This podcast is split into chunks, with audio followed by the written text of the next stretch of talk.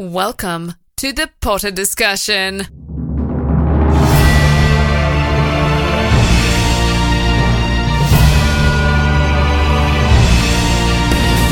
Welcome back to the Potter discussion discussing Harry Potter, Fantastic Beasts, and the Wizarding World fandom. I'm your host, Oscar, and this is episode 149. Thank you all for joining me today on this wonderful morning. It is actually quite early here for me.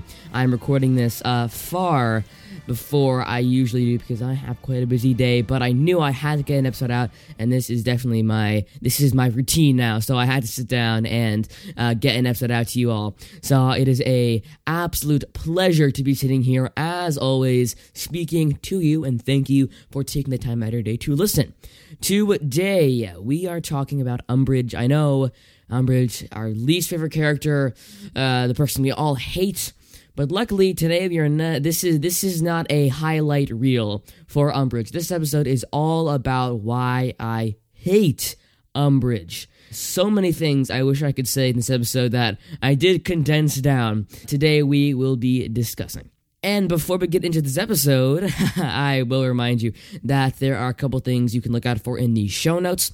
If you have anything to say to me, whether that be a question, a comment, or a topic you want to hear on the show, you can send me an email. My email is thepotterdiscussion at gmail.com. That is thepotterdiscussion at gmail.com. Or you can head over to thepotterdiscussion.com and click the contact section to submit anything that way. Or just go to thepotterdiscussion.com slash contact. All right, let's get into today's episode. The first topic of discussion today is one that I think is kind of the overarching theme for all of Umbridge's uh, rather negative traits to her personality, and that is that she doesn't really care about people in general. She isn't married, so she doesn't have someone that she would love in that way. But she does have family, a father, mother, and a brother. So perhaps she has some affection towards them. Although it is perhaps unlikely because of the way she grew up and the person she became may have something to do with uh, a rather active household in her youth. And the minister. That is pretty much it in terms of the people that she actually has any kind of positive feelings toward. And that is a really small group. Just imagine that you all you have all your friends in a group and you have you you pick two of them and those are the only people you can talk to for the rest of your life. It's like that for Umbridge. She's just so isolated. And I think part of the reason for that is that she does it herself. She purposely tries to separate herself from the riffraff, from the ragamuffins, from the squabble of the commons people, of the laymen, and just tries to rise above. And that is a common thing to do. I mean, of course, in a job, in a professional setting, you want to rise, you want to get the promotion.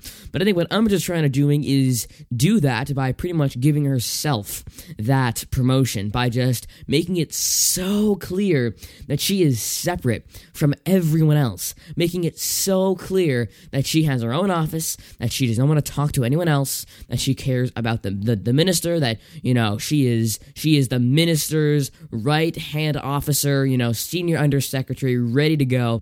And that's really how she chooses to live her life, which me personally, I would not want to live my life like that. And I don't because I am social. I like to talk to people. I like to, I've, if you haven't had, had heard already from the 148 half hours I've been talking to you already, but I really like to talk to people. And I think, you know, the social aspect of life is one that I uh, enjoy probably the most. So imagining a life without that just seems so bleak. It's just so empty, you know? There's just like nothing there. It's like professionalism and that's it. Of course, having a job is, I mean, vital. Most people in the world have a job, and there is unemployment and people who don't need a job. But the vast majority of people do have a, life outside of their home in a professional setting, which is awesome. I mean, making money is the way you live your life, you know? It's where you make friends, it's where you do all this stuff, and most people don't spend their entire life lives there, which I think is why this is set apart, uh, Umbridge versus the rest of the world. And I think that's that's really where a very self-destructive quality is, because in people like Umbridge and even someone like Percy, who is very ambitious, almost for his uh, too much for his own good, and very separate from his family, I think it's difficult. It's difficult to lead two lives, and we see him at the very end of the Deathly Hallows in the uh, in the book. He comes back to help his family and fight Voldemort. He leaves the ministry because I think at that point he finally realized that there are some things more important than his job, and that is his family and the rest of the wizarding world, frankly. So I'm glad that Percy came around, but Umbridge didn't, and I think that was because her vision, which is uh, something we'll also get into uh, later in this episode, she had a very clear vision in her mind, and she needed to complete that vision. It was a very, it was almost like an insecurity, like with her, like she had this this point in her brain that she wanted to complete. It was far away. She needed to get there constantly. So that was what was driving her, and that is not a very good thing to be driven by. But that is a topic for later in this episode. So that is really the base for what we are going to be talking about today. The fact that she is very separate from everyone else and she doesn't have the compassion and empathy and kindness that most people do who work at the ministry. Even some of the more sinister have a family and they have a life and they have friends and they have like a real a real good time outside of their job. That's not the uh, uh, only work that they rely on. And I think the perfect balance of like like the, the perfect work life balance I think I was really finding when I was observing Arthur Weasley. I think he has definitely a pretty good way of doing things. And I think that is also made better by the fact that he really enjoys his job and he looks forward to going to work every day and you know meeting with perkins and sitting in his office and playing with a bunch of muggle things and experimenting. And he may not get the best reputation for it. For example people like lucius malfoy and even the minister at times. Arthur still very much enjoys his job. And although there are times that are stressful for example at the quidditch world cup when it was infiltrated by the, by the death eaters he had to work a lot. He had to go to the office a lot. But that's what he does you know? That's that's a good thing to do that he is not like oh like i hate this. I hate every second that i am at the ministry. His job is something that he enjoys and he has a a huge presence of a life outside of the ministry. And yes he spends a, a very large chunk of his time if not the majority of his time at the ministry uh, but that's only in in, in certain uh, spaces of time like the quidditch world cup. But he most of the time has about a you know quarter three quarters time you know in and out of the ministry. Just like a like a like a regular nine to five. Or maybe you know it's more of like a like a three eighths to five eighths kind of situation. I'm not going to get too far into it but it's a little more than i don't know six seven hours that he usually spends in the ministry every day. Of course i have no idea but that's basically what i got from you know reading the books and stuff like that which is awesome because that's uh, you know if you think if if uh, you're listening are still in school you can think that's about the time you spend in school. And even at your job your, your nine to five is what only eight hours? Which is i mean eight hours is a long time. But to be at your job to be doing a lot of different things and as long as you enjoy your job like arthur weasley does that is not a problem. And you might even look forward to going to your job. And even if it's a a job super far away if you live in southern california and you have to get up to Sacramento every day. I'm sure that if you if it was the best job in the world, you would be happy to do it, which is exactly what Arthur Weasley is doing. It's far away the ministry, it's in London. The the ministry is and they live in Ottery St. Catchpole, which is not that close. They have to take a flying car. I don't know how long it took, maybe like an hour there. I mean like a flying car is going pretty quickly and there's no traffic. So in in in uh you know 2,000 feet in the air, there is no traffic. Luckily, so if it took that long to get away from Little Whinging, then I imagine that it would take a while to get to London. Of course, he has apparition, but there's a very formal way to enter the ministry, as we saw, you know, in the toilets and the tokens and everything like that. So it is a bit of a trek to wake up and just go and apparate to whatever designated point you were given, then walk, you know, all the way across town through Westminster and all that kind of like, well, depending on how far away you are and depending on where the actual entrance is. I could imagine that some people have quite the stroll to get to wherever they're going. When I when I was in London, almost crazy to think that I was still in London, you know, because it's it's so sprawling. There's so many different avenues and neighborhoods and sections. There's the city of London, the city of Westminster, and there's just like it is a pretty big place. So imagining someone apparating uh, to their point, because of course they kind of all apparate at the same place. That's just you know kind of crazy. Unless it's you know a point that Muggles use too. If it's like a a, a, a tube stop and there's like a closet and they can apparate in the closet and then get out and no one will notice and they just do that it's like ah, apparate get out ah, apparate get out ah, apparate get out and there's like 15 of those across london that they all use maybe that would be a problem that was a bit of a rabbit hole but i hope you see my point Arthur has a good system of going back and forth. It takes a long time, but he enjoys it, which is the important part here. He's a good balance between his life and his work, and Umbridge does not. that was a very long circle to get her back. Background Umbridge. I hope you enjoyed that little section though. Uh, but we're moving on now. Back to Umbridge. Umbridge absolutely has nothing between her work life balance. She spends so long at the ministry and she spends so little at her actual residence. It is it is very difficult to imagine a life like that. And of course, if your home away from home was your job, like if it was this place where you had friends and fun and food and I mean, water, I guess that's a simple thing, but you can't live without water. if you had all those things, if you could live there, if you could be happy at your job, it's not a bad thing to say there. It's not a bad thing at all. For example, like if if you if you really enjoy going to the basketball court, you can go to the basketball court as much as you want because you enjoy it there. That's where you feel happy. That's where you can be with your with your basketball friends. I don't know if there's a word for that. Or you can be getting dinner at a restaurant because you like that restaurant. Like that's fine. That's awesome. I encourage you to do that. I encourage you to do stuff. But Umbridge doesn't do that.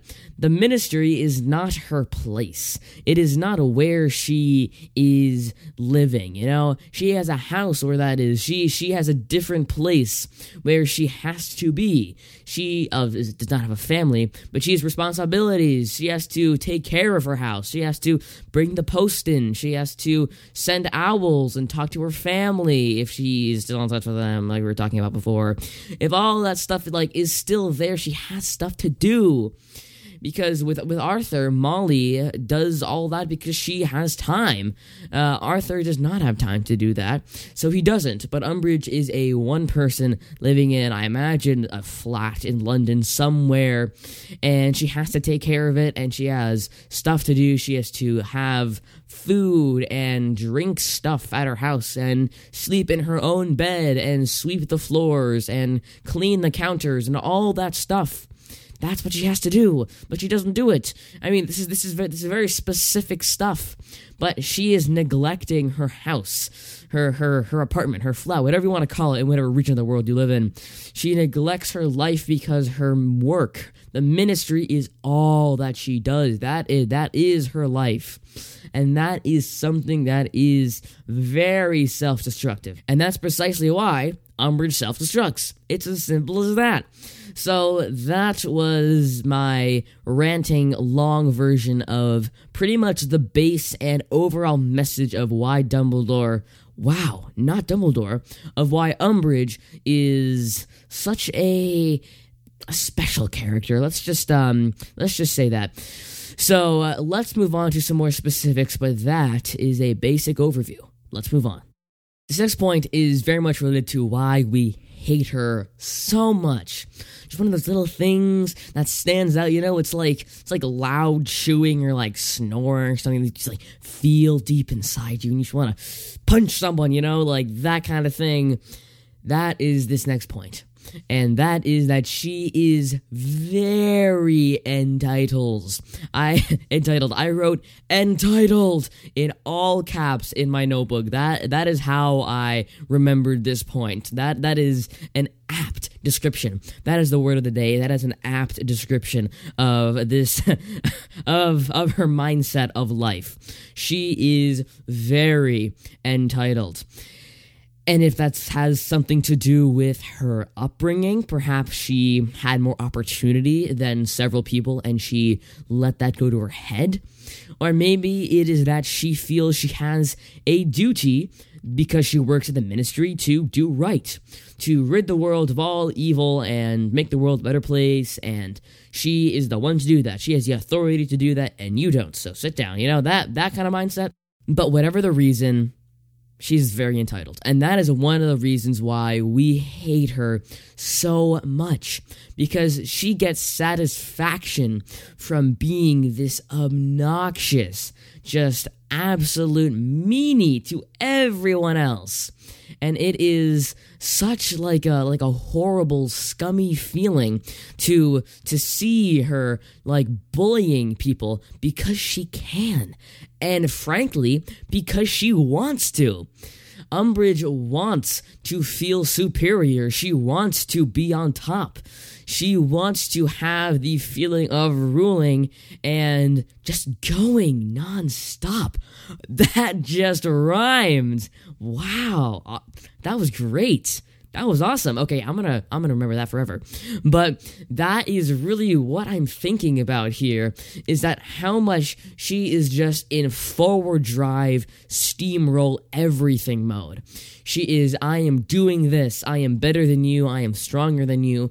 I uh, I have more people behind me. I am part of a larger organization and you cannot do anything against me because I will take you down if you so much as lift a finger against me. That kind of mentality is again one of her very self-destructive qualities.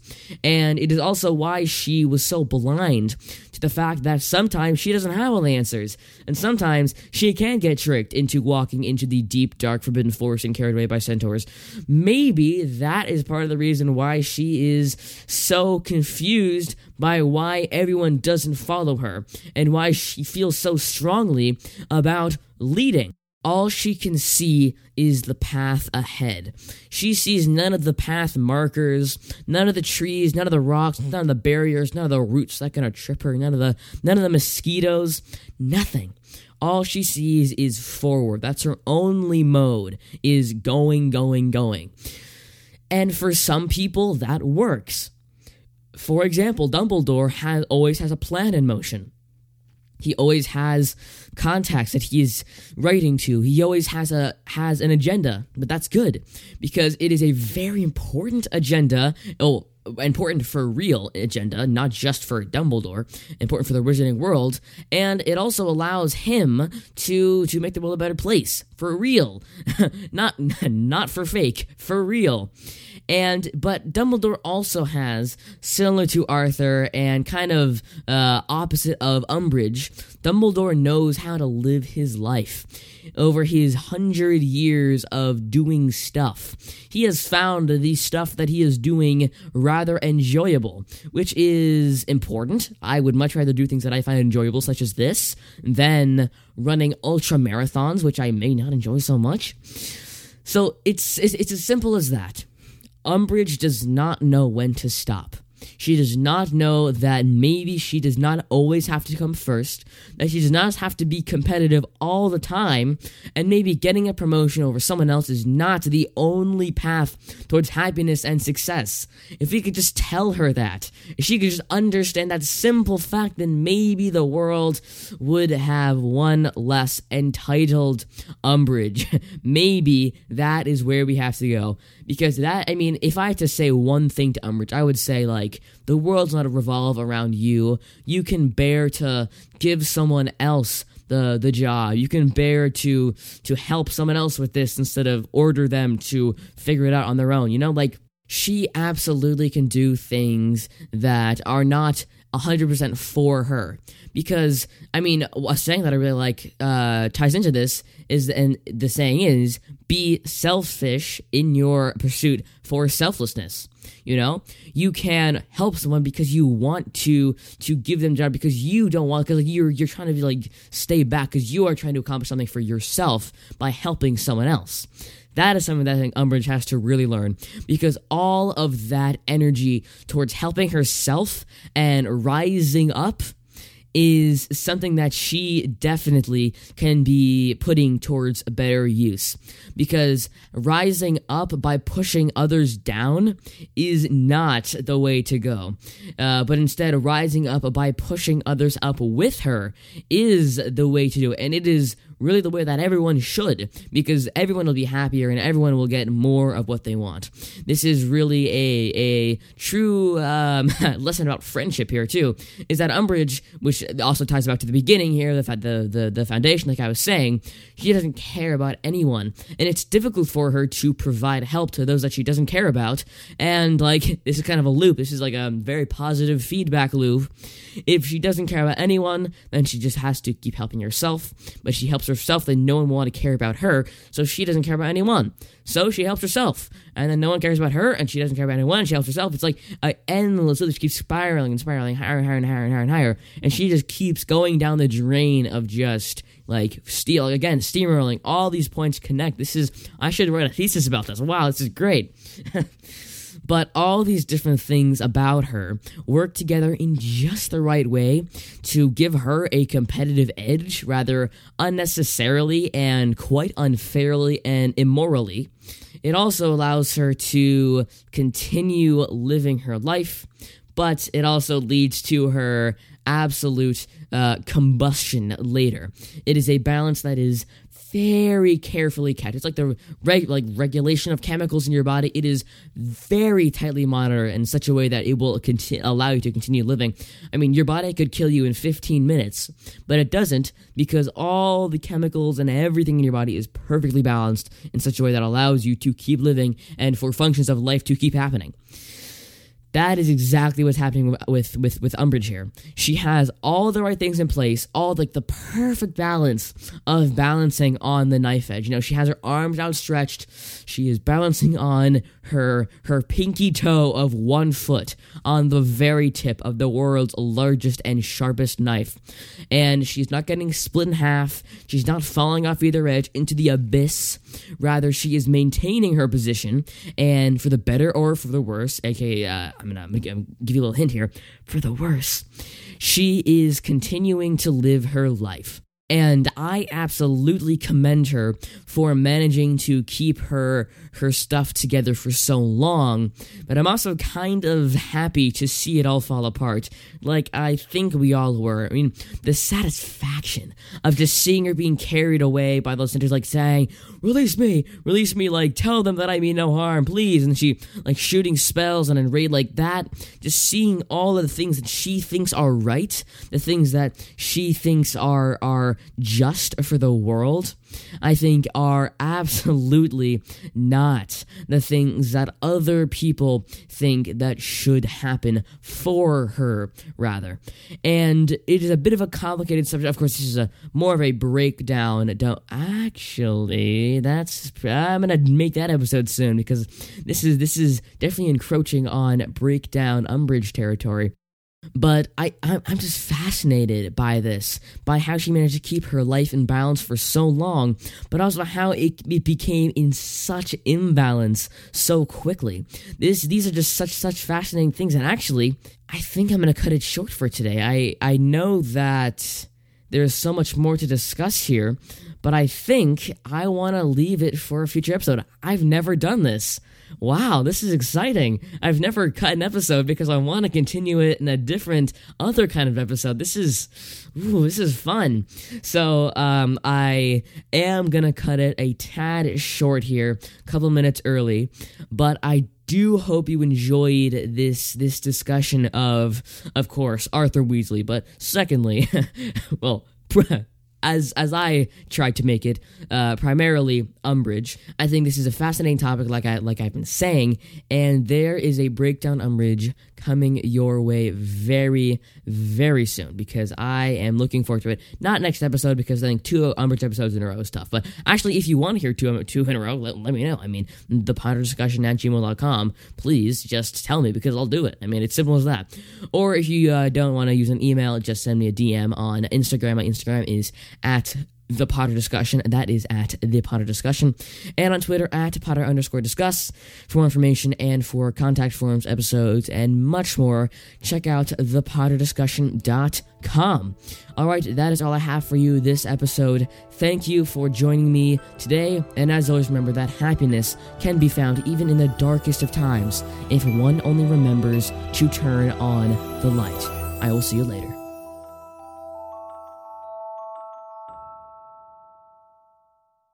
This was the Potter Discussion.